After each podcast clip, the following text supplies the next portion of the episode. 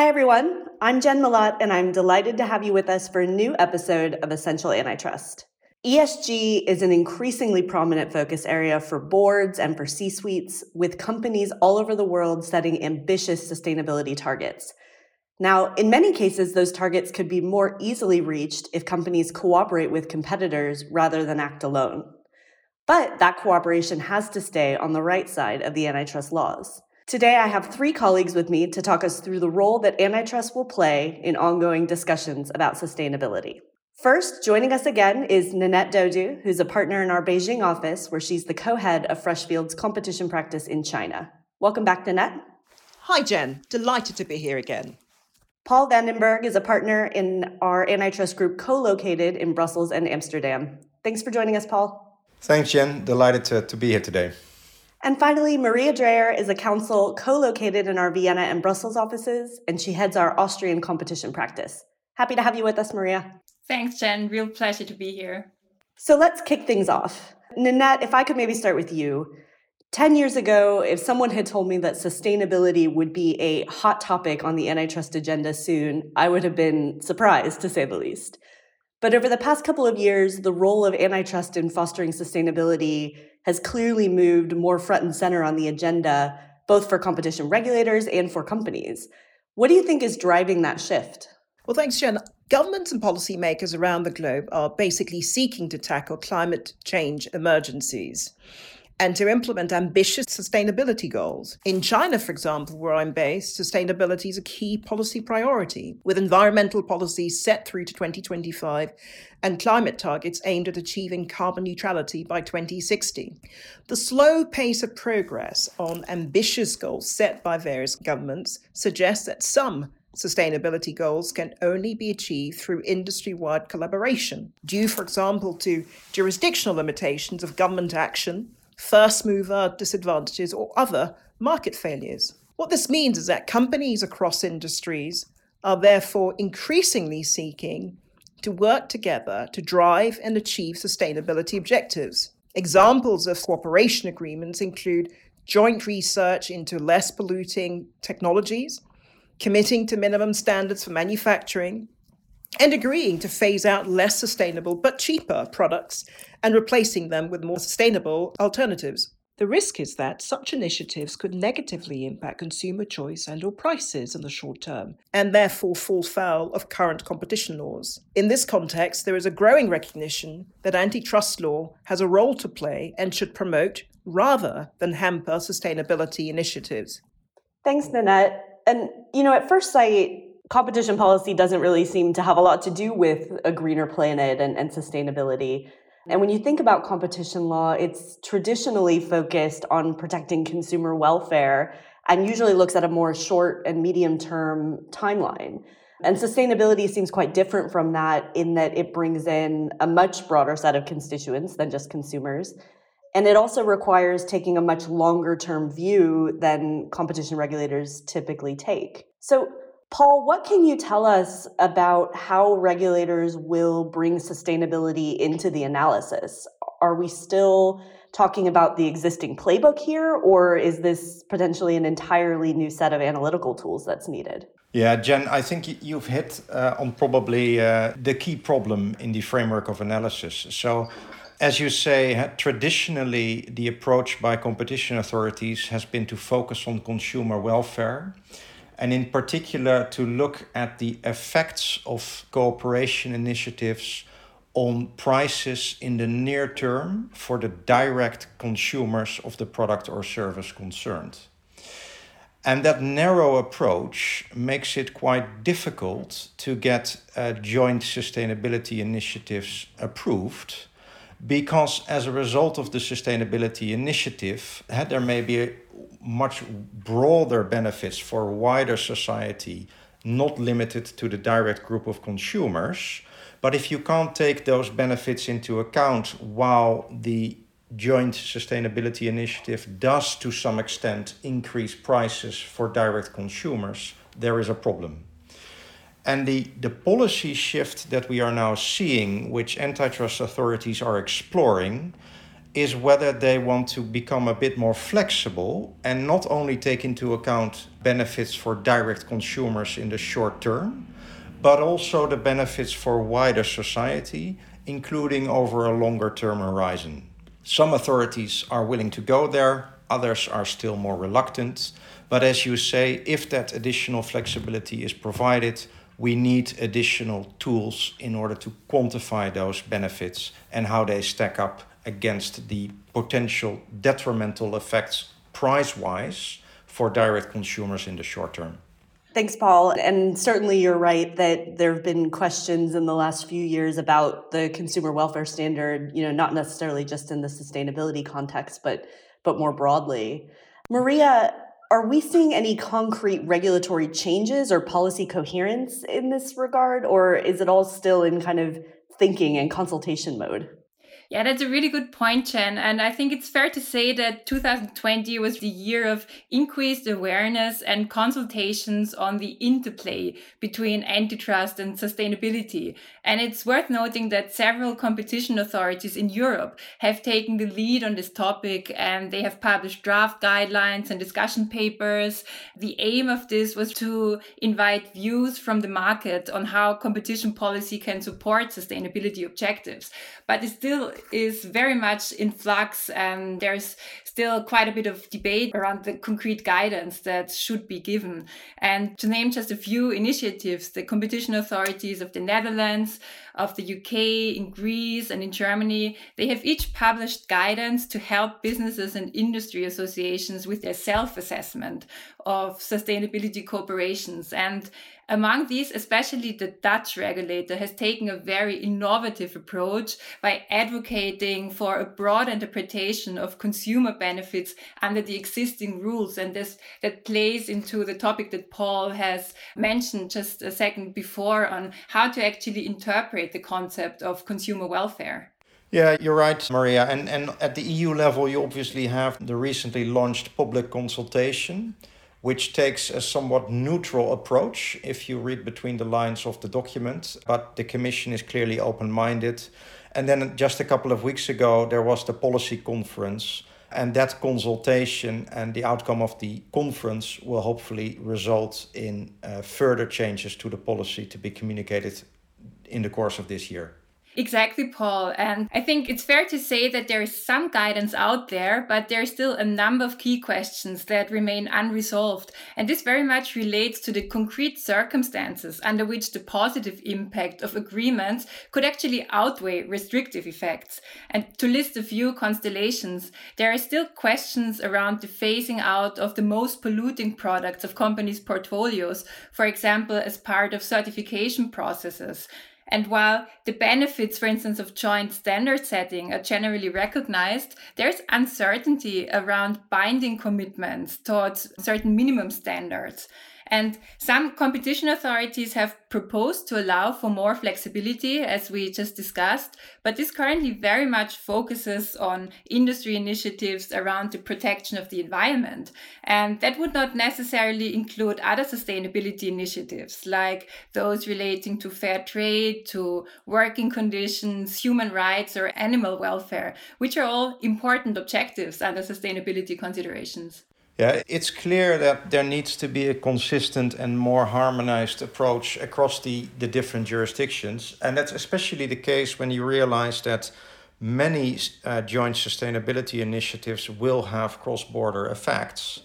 And in fact, those sustainability initiatives with the biggest sustainability benefits are usually cross border initiatives to begin with. I would go as far as to say that we at least need a coherent approach at the European level. If the individual EU member states provide, in some instances, more flexibility while others do not, then there is a serious question whether companies will actually benefit from that in a material way. The other point, probably, to make is that it's not just the authorities that need to come up with more guidance and a more coherent approach it is also essential for companies to engage with authorities and to now really bring the concrete initiatives that they want to discuss and have assessed by authorities.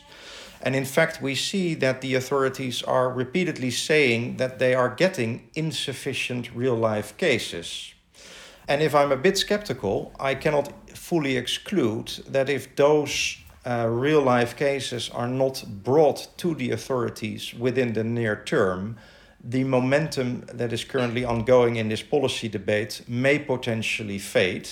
And there is actually a question whether a, a lot will in fact change in the end. So, those real life cases are essential to bring forward. And Paul, that last point you make is really interesting because in Europe, it seems that you have regulators and governments really leading this debate and trying to get companies to engage. And it strikes me that that's quite different from the situation in the US, where a lot of the drivers around sustainability and other parts of ESG really have come from companies and from boards, where companies want to make certain commitments to reach sustainability goals. And of course, in the US, we're at the start of a new administration, and we've now rejoined the Paris Agreement and are considering the Green New Deal. So potentially, we'll start to see more regulatory or legislative action in the US in the next few years.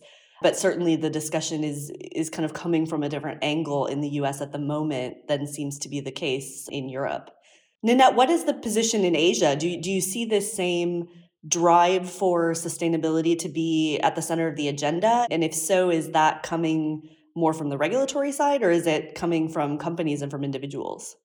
Well, that's a very interesting question, Jenn. In the Asia context, the focus on the interplay between sustainability and antitrust has yet to really fully take off. Now, in the sense that we have yet to see the kinds of guidelines, position papers, and consultations that Paul and Maria just mentioned earlier. Having said that, though, there are a number of antitrust authorities that are certainly alive to the debate via various international fora such as the ICN or the OECD.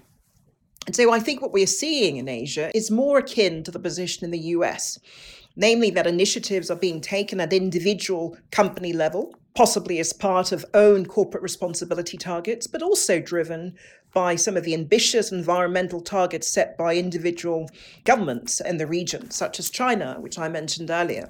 Some authorities in Asia can also be expected to tighten or relax antitrust rules depending on what the governments think will help grow and sustain their economies, and thereby use antitrust as a tool to develop sustainable growth.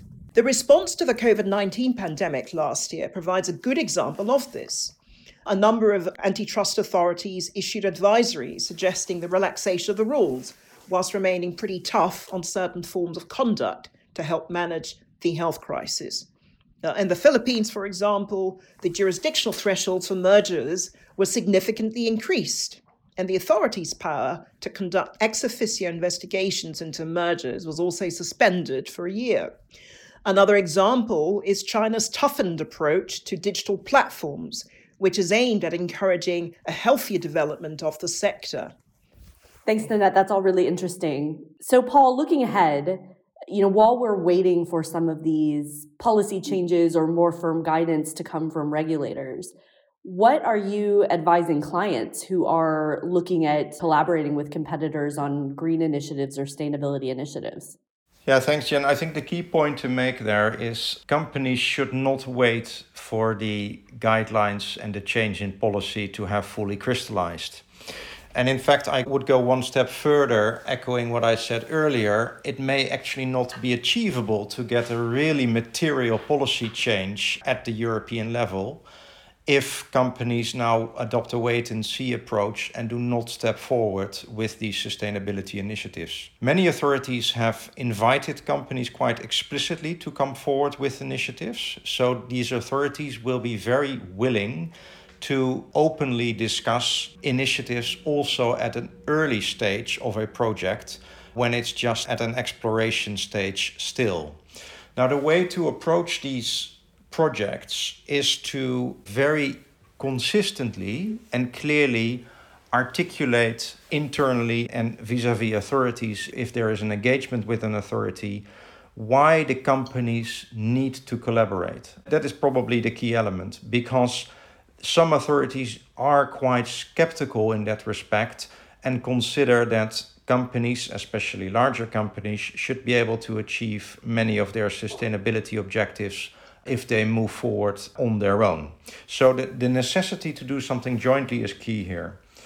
At the same time, it's important to build up your evidence, which shows that the sustainability benefits will actually benefit current and future consumers.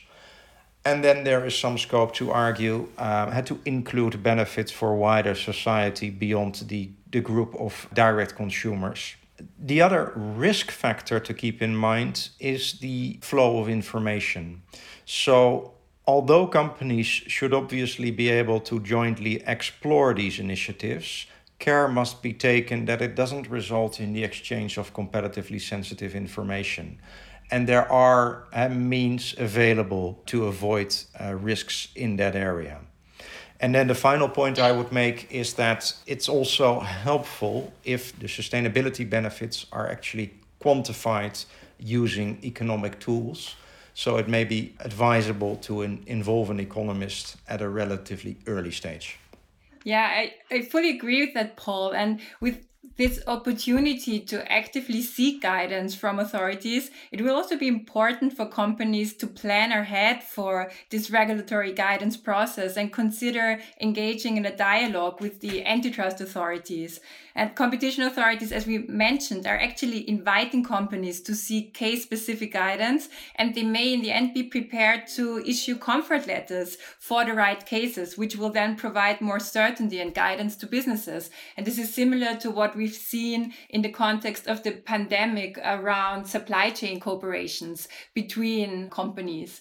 Companies should really consider early in the process whether to engage informally with enforcers and to ensure that they factor in enough time for such a process to also enable the regulators to seek any feedback from market players, for instance, to make them more comfortable and also to be able to implement feedback they receive on the parameters of the initiatives they propose and really to point that out now it's, it's really an opportunity to raise critical questions and make the regulators aware of that. Like is it really enough to have certain voluntary standards or shouldn't it be also possible to jointly commit on for instance greener production processes? Or to actually agree on a certain time frame for phasing out products that are most polluting and not just have voluntary commitments in, in that regard but more binding standards to have an impact on the environment and other sustainability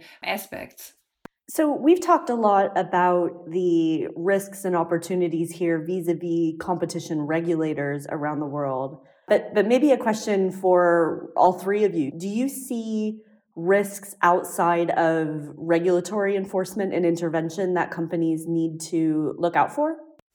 Yeah, perhaps I can jump in, Jenn. Um, I, I think there's one particular risk that I would highlight, which I don't see mentioned often so far in the debates that are going on in the area of, of sustainability and antitrust, and that is the risk of civil litigation. Because you may have authorities, like, for example, the Dutch authority, who want to promote a policy change and who are also willing to commit that they won't impose fines if their guidelines are followed in good faith. But that policy position, as such, doesn't bind national courts. So if you have suppliers or customers who feel that they are the victim of a joint sustainability initiatives that falls within the scope of the cartel prohibition, for example, because they are being confronted with price increases or because suppliers are excluded as they are not seen as sustainable enough, there is this risk of such third parties starting a civil court procedure and basically trying to uh, to get compensated through that route. I think it just underlines the importance of getting a coherent policy change at the European level, which is supported by the Commission and then at some point, hopefully, also by the European courts, as that will carry a lot of weight also in the way national courts need to look at these initiatives. Yeah, and maybe to add another important issue that is gaining increasing awareness is um, concerns around greenwashing, meaning misleading or exaggerated sustainability claims made by companies. And this has become a real recent focus of competition authorities, for instance, in the UK and the Netherlands, who notably also act as consumer protection authorities. And while some regulators are willing to create more flexibility for sustainability initiatives, like we already discussed, they are at the same time becoming stricter in policing sustainability claims which are not substantiated or which could be perceived as misleading. And it's really important to note that this goes beyond antitrust, in fact. It is overall very important for companies to be authentic. And it should not only be a focus for companies, therefore, to have a sustainability strategy, but also to have a communication strategy around all this. We see increased pressure towards transparency and disclosure and the tracking of sustainability claims. And that is not only true for regulators, but also a focus area, for instance, of impact investors. And that ties um, back in with what Jenn mentioned before around developments in the US. And just to add to your point, Maria, on substantiating sustainability claims, how companies document such claims will, of course, be very critical. Several authorities around the world already focus on internal documents when assessing the rationale behind a particular form of conduct and the effects of that conduct. So it'll be important that companies carefully document their sustainability claims, particularly to clearly articulate those claims, identifying and quantifying them in internal documents, as these documents will be scrutinized by the authorities. Thanks very much, all. You know, we've focused a lot on the horizontal cooperation aspects of this. But I'd be interested to hear if there are other areas of antitrust policy or other legislative tools that are being considered here to promote sustainability. Maria, is there anything else like that out there?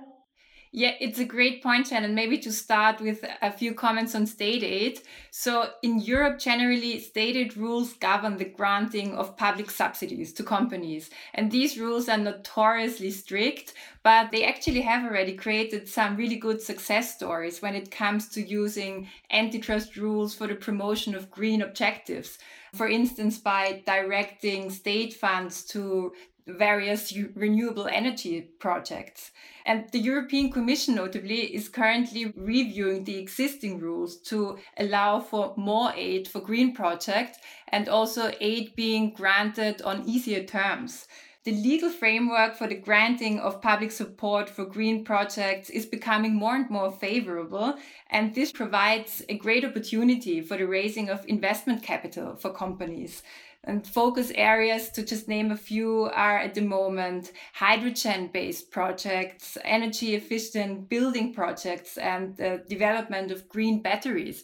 The European Commission has just allowed funds of 3 billion by 12 different member states to go into the development of green batteries, as an example.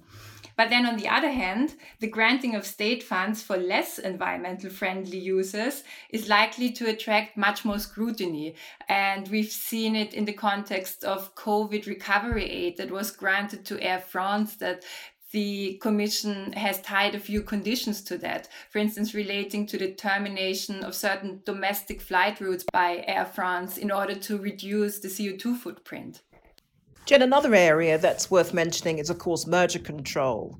Uh, and interestingly, this has featured less prominently in the debate on sustainability and antitrust to date. In fact, only uh, a handful of cases have raised sustainability issues, such as in relation to market definition or in the context of assessing competitive effects, notably incentives to innovate. At the same time, however, environmental factors are increasingly becoming a driver for companies' M&A strategy and rationale, and also, to some extent, investor activism in the M&A context. Uh, clearly, the current merger control framework certainly accommodates sustainability considerations, and companies contemplating mergers with sustainability objectives, such as the ability to enhance sustainable trade, to cut emissions, or to develop more innovative technologies or products, will face similar issues and challenges, such as those that Paul, Maria, and myself just discussed earlier in relation to competitor collaborations. In the merger control context, I think the key challenge will be how one substantiates sustainability efficiencies, particularly absent clear guidance from antitrust authorities on what exactly they will consider when assessing efficiencies in this context. Antitrust authorities have generally set a very high evidentiary bar for establishing efficiencies. The evidence companies need to reduce must show that the efficiencies will benefit consumers, are merger specific, and can be verified and quantified with reasonable certainty. So the key question is how should this apply in the context of sustainability claims in the case of mergers, particularly where the anticipated efficiencies could limit innovation, take several years to materialize, and or disproportionately affect some sections of society. So, how should efficiencies be considered in this context? And what supporting evidence should be required? For example, should sustainability reporting frameworks be encouraged? Frameworks that seek to quantify, monitor, and audit sustainability outputs. So, these are some of the key questions where clear guidance will be welcome and where the debate should increasingly focus if sustainability is to impact merger control. Well, thanks, Ninette. Those are uh, indeed interesting questions, and I suspect questions that we will all be thinking a lot about over the coming months and years. But for today, we're at the end of our time. So thanks very much to Ninette, Paul, and Maria for joining today to talk through what is a really fascinating topic. And thanks very much to our audience for joining us. As always, we're keen to hear your thoughts on the podcast or ideas for new episodes. So please stay in touch with us by email at essentialantitrust at freshfields.com. We'll be back with you next month with a new episode on the potential for increased merger litigation around the world, both with regulators and among merging parties. Until then, we'll see you next time with more Essential Antitrust.